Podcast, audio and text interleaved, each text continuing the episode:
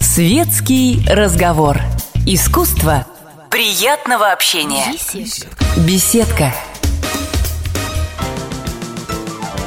Павел Санаев знаменит не только тем, что написал автобиографическую повесть «Похороните меня за плинтусом». Он режиссер и сценарист таких фильмов, как «Последний уикенд», «Нулевой меридиан», «На игре». На встрече с журналистами Санаев поговорил о кино, о антитабачном законе, а также о своей новой книге «Хроники раздолбая. Похороните меня за плинтусом 2». Вы говорили, что не очень любите писать, а вам больше нравится снимать кино. Значит ли это, что этими двумя книгами своими вы ограничитесь и исчерпали этим все, что хотели сказать людям? Очень вероятно. Но, может быть, даже дело не в том, что исчерпал или не исчерпал. То есть найти там, может быть, и можно было бы.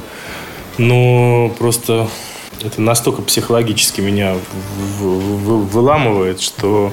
Это очень простая вещь, понимаете, смотрите, кино – это командная работа, да, вы работаете с коллективом людей, вы каждый день у вас разный, не похож на один на другой, это совершенно другая работа, абсолютно для другого психотипа. Вот мне она подходит, да, а писательская работа – это очень, на самом деле, однообразная работа в замкнутом помещении в одиночестве. То есть вы сидите изо дня в день за столом, засаживаете себя и делаете, на самом деле, одно и то же. То есть, несмотря на то, что текст разный, сегодня вы пишете не то, что писали вчера, а завтра не то, что писали сегодня, но, тем не менее, процесс все равно один и тот же. Поэтому моему психотипу, моему характеру это, не знаю, наверное, противопоказано. Как бы вы характеризовали свой психотип тогда? Вы человек, любите общество, общение?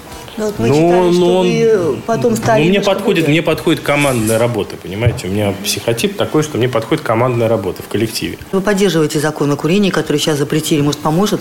Понимаете, я очень поддерживаю закон о курении, о борьбе с ним, потому что когда ты приходишь в ресторан и в кафе, и все вокруг курят, и ты приходишь пропахший этим запахом, это, честно сказать, очень сильно раздражает. Вот. И я не очень понимаю людей, которые сидят, едят, и им надо засовывать. По-моему, это очень какая-то папуасская привычка. Просто посмотреть на себя со стороны. Я когда-то... У меня есть товарищ очень такой интересный, Саша Морягин его зовут. Он такой очень резкий парень такой. Всегда говорит, что думает. Я, когда у него в школе спрашивал... Я курил. И я говорю, Саша, там пойдем покурим. Что? А я не курю. Я так удивился. Я говорю, Саша, а как ты не куришь? Это же круто. А я не понимаю, в чем кайф. Вот я выпить, я понимаю, в чем кайф, там весело будет, а курить я не понимаю, в чем кайф. И меня это как-то тогда очень так насторожило, я подумал, действительно, а в чем кайф-то? В общем, если вы подумаете, это вы ответа не найдете. Во второй книге очень важная вещь какая, что этот роман, очень большой, то есть как он задуман, он там в 2 раза больше, чем вот эта книга, это половина, это первая часть. Роман рассказывает о 4 главных героях, от их подросткового возраста и там до 30 с лишним лет. И те вещи, о которых мне важно рассказать, то, ради чего я вообще стал писать эту книгу, можно рассказать только если танцевать от печки. То есть вот от самого подросткового возраста показать, как люди формировались.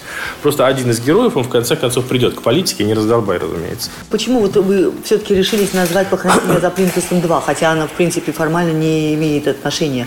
Но там вроде бы где-то вот промелькнуло в ваших интервью, что герой мог бы развиваться так? Мог бы, абсолютно, да. То есть можно совершенно легко представить себе этого героя, там, повзрослевший Сашей Савельевым, да?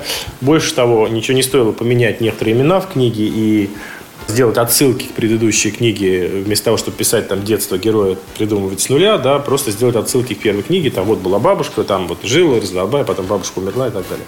Но тогда бы это была не самостоятельная книга. Тогда бы она нуждалась все время в подпорке, в фундаменте предыдущей. А все-таки вещь-то хочется сделать самостоятельно. Понятно, что воспримут совершенно по-другому, чем «Плинтус», потому что это совсем разные книги. «Плинтус» очень такая простая, понятная, эмоциональная вещь, которая там точно бьет в эмоции. Там мальчик, жалко, детство, бабушка, любовь, которая вот такая мучительная, но все равно это вроде как любовь. И поэтому там стопроцентный почти отклик.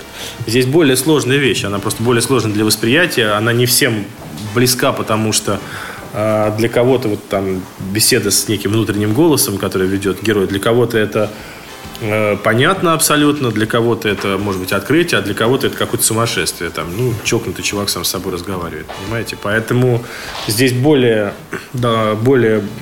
такое расслоенное будет восприятие. У меня нет планов по экранизации, потому что если бы была идея эту историю воплощать в кино, просто сразу писался бы сценарий. Вот, теоретически из этой книги, когда она там дописана до конца будет, можно снять сериал, теоретически. Но, опять же, большой вопрос, нужен ли он будет и зачем он нужен.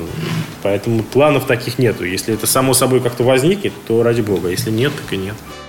Это был писатель и режиссер Павел Санаев на радио «Комсомольская правда».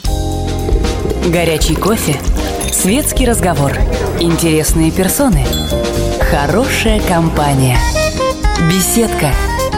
Уютное место для душевного разговора.